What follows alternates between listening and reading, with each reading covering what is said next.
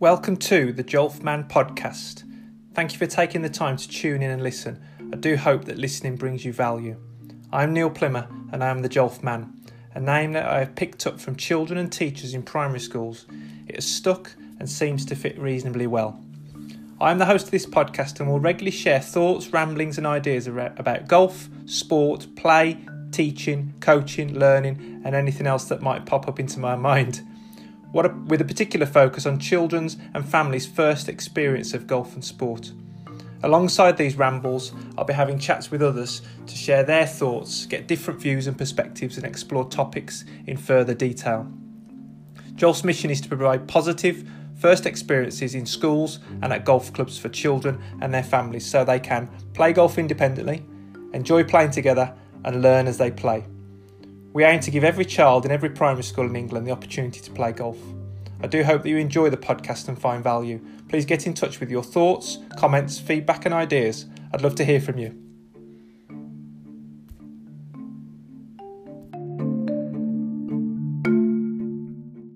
Peter Thomas from Happy Hockey, welcome to the Jolfman podcast. Thank you very much, Neil. Good to be here. Um, we like with a lot of these chats that I have with people, we speak a lot. Um, so to get something recorded is quite exciting. Yes, yes, very much so. We've um, we've known each other for a long time now, from the time where we did some work with yourself and your hockey, um, and I know about all about your story and development as a coach and whatnot. But for those people that don't know you, who are you? Who are you? Where are you at? What are you doing?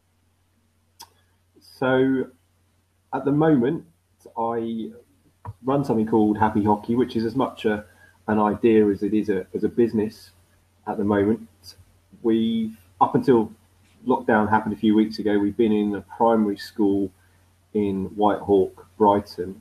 Um, but I've also previously run a lot of back to hockey initiatives for clubs and for uh, an organisation I work for, uh, and just generally trying to uh, build sustainable communities really for people to play hockey is, is, very much what we're about. We're not just about getting people back to playing or, or, getting to play hockey, but helping them feel better about themselves physically, mentally, emotionally, and also more importantly, places that they can keep playing, communities they can stay involved with um, after we've set up the initial sessions. So that's sort of happy hockey in a nutshell.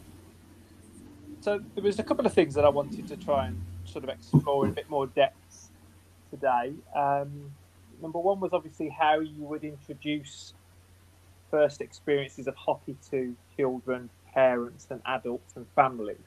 Um, but probably before we got onto that, we've discussed at length that sort of stripped back version of the game of hockey to deliver to people.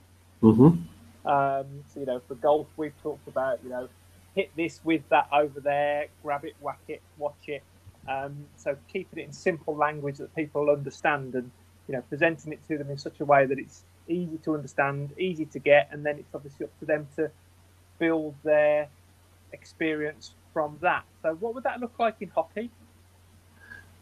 So it would be use this to hit that into there with there specifically being the goal, the opponent's goal. Um, I can I can elaborate a little bit more if you want. Yeah, that'd be amazing.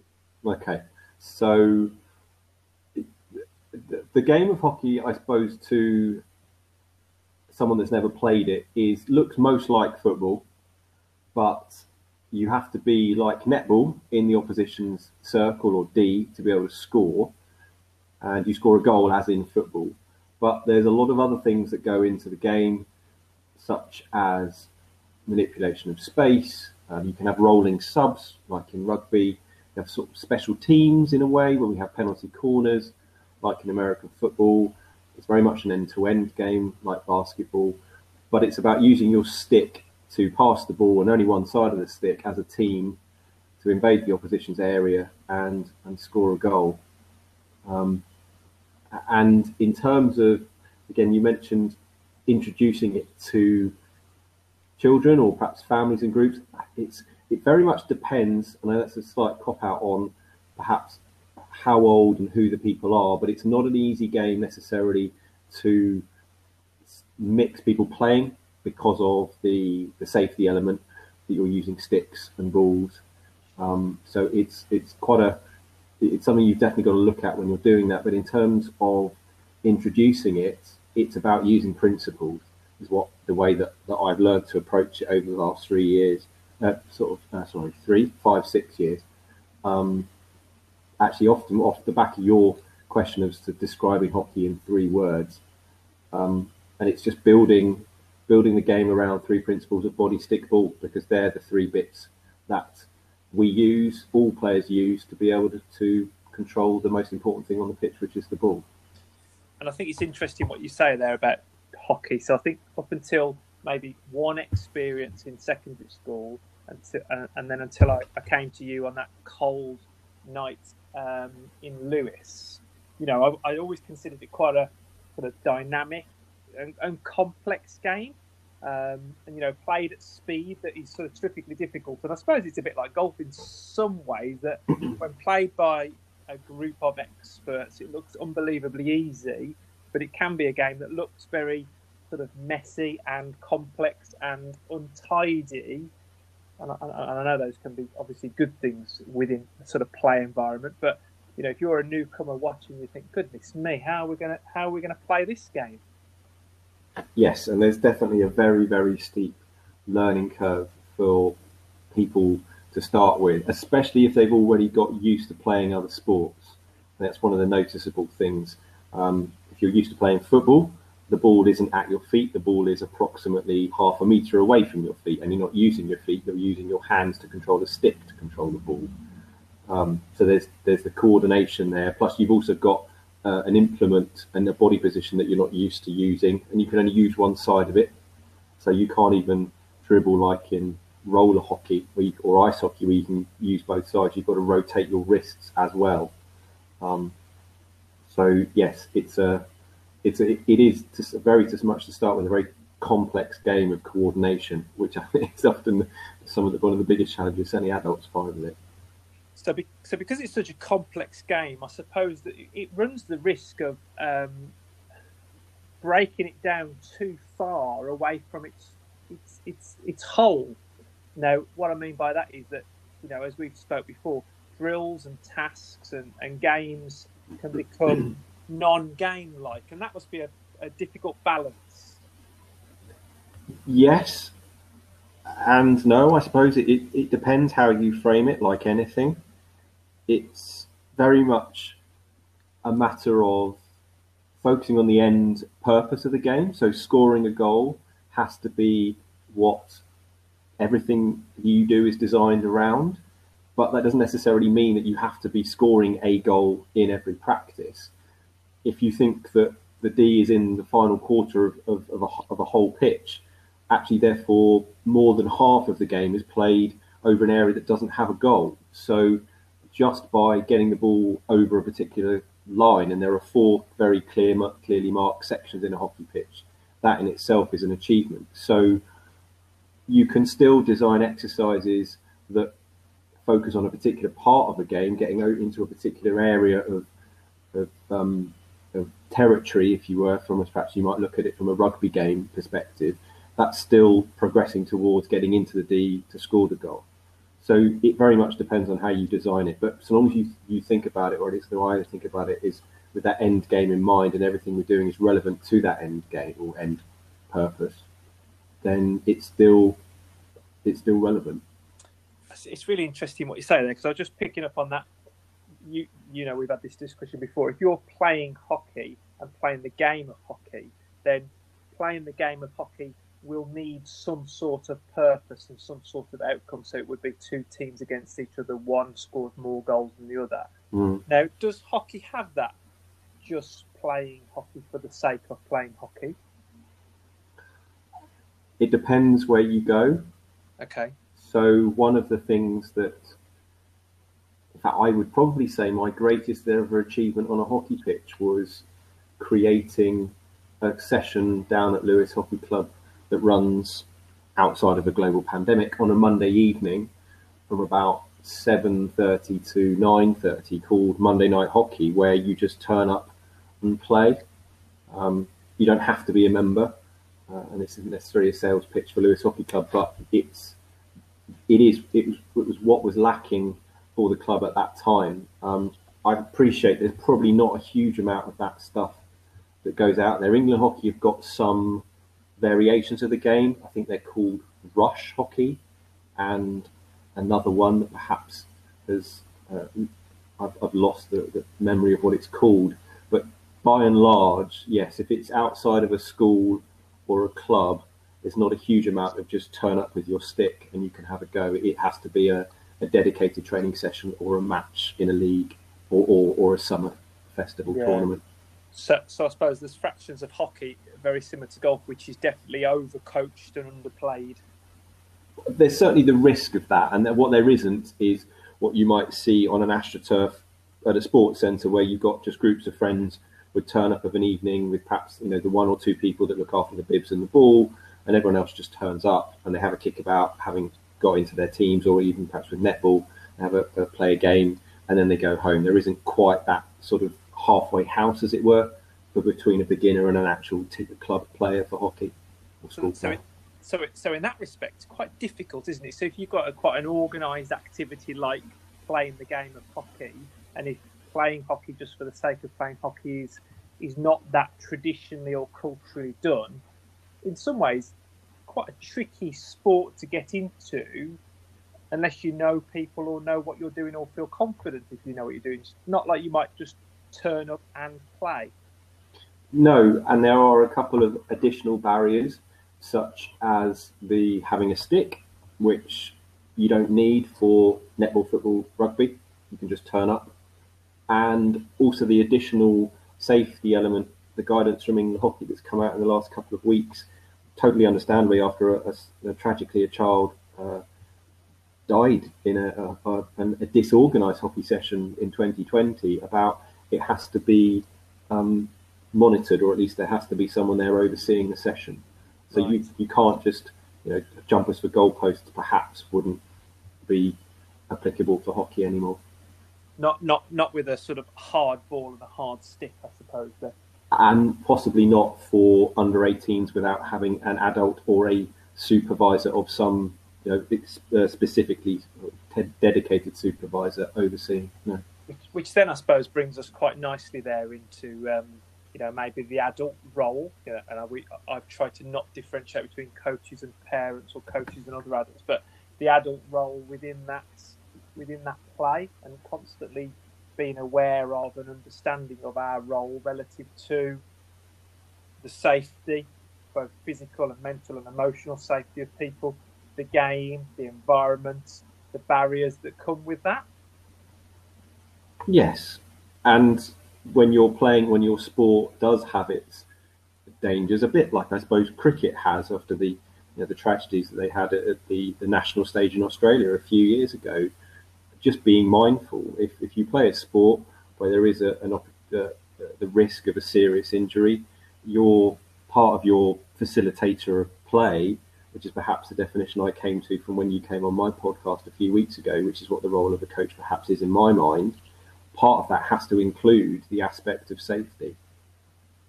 Yeah, yeah, and, and, and it's, it's, it's fascinating that we come to that. You know, safety being a huge, huge part of play. You know, and again, not just people's physical safety, but if you've got a sort of an environment of play, an experience of play, where people feel comfortable and enjoyable and are going to create that love for the sport or the activity, they've got to sense and feel safe, haven't they? Yeah, but because especially when we're trying to re- recruit people, which is really what we're doing for the, the, the, first experience of a sport, we want them to go on and, and play our sport or whatever level they choose. Then those first experiences, if people don't feel safe, if they're to if either they hurt themselves or there's a half risk or there's, they almost hurt themselves, there, there'll be things that will potentially put people off. I mean, equally, of course, there are those uh, more hedonistic people, I'm sure, who might might enjoy those things, but I'm not sure that's necessarily the approach you want as a coach. I think it really highlights right there. I think it highlights the nuances between sports and different activities. Because, like you say, if you if you've got football, which in essence is a very similar game, apart from you use your feet and such, but you know the invasion aspect of it, you can put the goalposts down, put the jumpers down. You can play football. Few mates can get going. Anybody can do it. Whereas when you know hockey is involved, then there's got to be that consideration around the safety and the protection of everybody within the play environment. I've never really considered it like that, and that's where I find sometimes in sport and in life we try. Well, it's worked over there, so it must work over there without taking into account the the sort of um, what's the term? The nuances of the game and the nuances of the activity in the sport. Yes, although I think it's worth pointing out that you can see with football from the way that the FA have looked to to change the behaviour of parents on the sidelines and um, the aspects of the game to make it more enjoyable and more applicable to all players rather than just perhaps the biggest child in a particular year group. How the whether it's specifically safety, but certainly the environment is something that's developing within football more so now than perhaps it was before, which you could argue is an element of safety. Yeah, yeah football the, the, the massive beast that it is and takes over everything, doesn't it?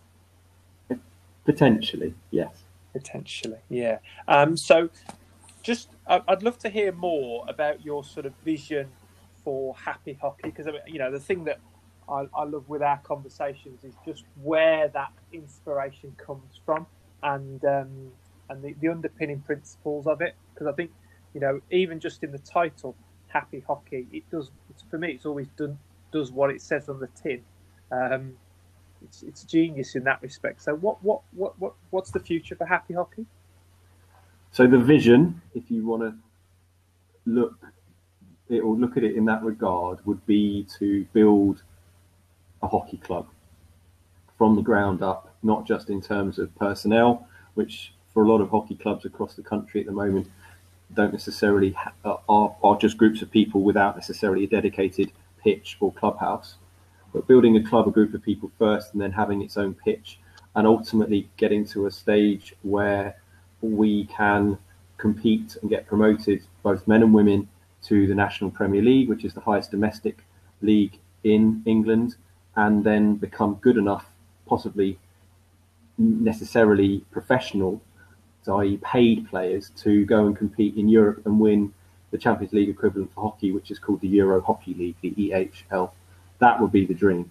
That's the vision. But whilst maintaining the focus on looking after and actually making the most important part of the club the community members, those that turn up on a Saturday that have jobs nine to five, Monday to Friday, but hockey is there, get out there, let out, where they and their family come to to spend their social time. Um, and going beyond that, I think into what Paul Brackley stuff into the disability sport. So we're looking after everybody in the community, not just those, not just the, the people without disabilities, but those with as well. It's a bit like I spoke to a friend of mine with his basketball, and you know the the vision transcends actually the sport. Although obviously the sport is the thing that we're passionate about and it's the thing that we do, and it's the thing with which we meet people. Actually, the sport becomes sort of secondary to the to the vision of the people, the impact you can have on their lives, and the community aspect to it, which is again one of the things I've always enjoyed about your vision and what with Happy Hockey. Yeah, thank you. No, it's um, it's it is very much about that, and I think it's about creating as well. The, it's the community aspect which really drives me more than anything else. That it doesn't matter who you are, what you are, where you come from, what you look like, what your name is, you know, how much money you've got, what your background is. Like if we if you want to come and be part of our community, then our job is to find a way to help you play. Um, especially when hockey clubs traditionally are quite re, uh, town or, or location specific. The major towns in Sussex all have a hockey club, pretty much and therefore they need to, for me that the whole idea is if I build one or we a group of people um, that I uh, ideally lead to build one, we make it accessible for everybody in that location because happiness is it's going beyond just the, the, the idea of joy and, and winning a game or the, the success of scoring a goal, but that wider sort of peace and collective unity about having some purpose and fulfillment to, to everyday life. It just so, as you alluded to, it's just that hockey is the vehicle that allows us to do that. Yeah, that's really nice. And, and you know, uh, a, a club, a community built on such foundations can only flourish, can't it? Well, I, I mean, uh, what? Yes, in theory, there's there's obviously got to be a lot of hard work that goes into that, and the foundations, as you you highlight, are very important, and the values and working, aligning everything you do to those values and that purpose. But yes, I I, I have to say yes in, in theory because I have to believe that if I want to do it, if, and then it's a matter of me going and living that to make it happen. But but I think for anyone that's listening, and for any you know whether it be um, a parent, whether it be a coach or whoever it is, you know, uh, who am I to say? Who are we to say? But you know, starting from a place of purpose such like that and, and of values, it's got to be. Uh, I'll say better. I'm going to say better place to start than it might be with. Right, I want to create a world number one, and it's all about the sport. Yes. Yes. Yeah which which again I think a lot of our conversations have always been driven towards that. It's that values based principles that that drive how we act, how we behave, how we do. And again, you know, maybe also you know, parents who are listening, it's those sort of things that we we would you know like to see in the young people coming through. It's those sort of things we would like to see in the coaches that are working with them. It's those sort of things we would like to see with the parents and the volunteers that are uh, in and around the club. So I think it's maybe you know, putting a mirror up in front of us and saying, you know, what are the things that we believe are absolutely fundamental to the experience we're offering young people? Let's do that. Very much so. Uh, and I think one of the other benefits about building something based on values is that you, you've stripped it back from a, a wider perspective beyond the sport to start with. So you're not just saying, I want you to hold, you know, I want you to have a hockey stick. I'm saying I want you to become involved in this, but this is how we're going to do it so you can communicate that to, to any person at any level, at any age, any ability. Um, but also it gives them the autonomy to to put their sort of approach to those values, assuming that they want to be involved in that sort of idea, whilst also being involved in something bigger. That that constant dichotomy of being in an individual but being involved in a group or a wider sort of collective, yeah. which is yeah. something we all you know strive and, and constantly sort of have within us, um, as well as actually saying, but if I do this well enough and we come together and we work together, uh, collaborate enough, that we can still achieve amazing, amazing things. But we have these bases and this is how we're going to do it and we've got to make sure we look after everyone whilst we whilst we go on that journey it's not just a matter of building something and then halfway through sort of well these people have got us there now we're not going to we don't need them we're going to um, get cut them off. It's like no, they've got us here. That's that's what we're going to use to keep going. Yeah, that's really nice. And I think for for any coaches or clubs, you know, any sport listening, it's probably looking at things in a slightly different way and probably being less sport specific and more values specific when setting initiatives or clubs or offers together and then maybe from a parent or from an adult perspective, you know, and looking and searching for sports and clubs to get involved with. Again, maybe looking for those clubs that demonstrate and advertise and act in, those in that values based way. I think would be good advice for people. Yeah, and probably something that's going to become more and more important. If you look, and we only have to look at GameStop this last week in terms of, I know it's an extreme situation, but um, the, the, share prices of that company in America of a group of people coming together and doing what they want to do. And, and that's what people are going to more and more going to want from the activities that they choose to do with their time and their money. So organizations, clubs, especially, are going to have to start to be able to flex more about what they offer so that they can recruit players and, and actually that they create an environment that not only recruits but maintains people um, if they want to survive because otherwise, the, the next generation or generations coming through are going to become more and more concerned about their own outcomes, outputs, in, involvement in something, and they'll want to put their own stamp on it, not just listen to what's or we've always done it this way, perhaps uh, attitude. Yes, yeah, that's a that's that's probably a nice finish to the start of the next podcast. We've always done it this way. There's another discussion to be had there, isn't there? yes, but the, the challenge I think for the, the clubs is where they've got established, and a lot of the hockey clubs in, in Sussex are over 100 years old, of still maintaining their own identity within that that that flex. So yeah, that, that's the challenge, isn't it? It's it's keeping your your basis of who you are, but uh, but also still being able to apply it to a, probably an accelerating change in the market. Yeah, very good. I like that. Um, so, Pete, if people wanted to sort of find you and, and, and learn more about Happy Hockey, where do they go? So, three main places for us at the moment. You can follow us on Twitter and also Instagram, uh, Happy Hockey 355 you, we've got some videos that I'm starting to put together to explain a little bit more about the game of hockey, um, aimed at children because that's where our current focus of coaching is. That's on YouTube again under Happy Hockey 355. And if you want to contact directly, our email address is happyhockey355 at gmail.com. Fantastic. Um, I definitely, you know, people connect with you because I think where where your where your vision is coming from for me is is very wholesome and healthy. And I think um, for me, it's always a good barometer of where I'm at and what we're doing, and checking in with you and happy hockey and and, and, and I think it'd be worth people finding you out. So, Pete, thank you very much for your time today. Thank you very much for having me on, Neil. Pleasure to be here.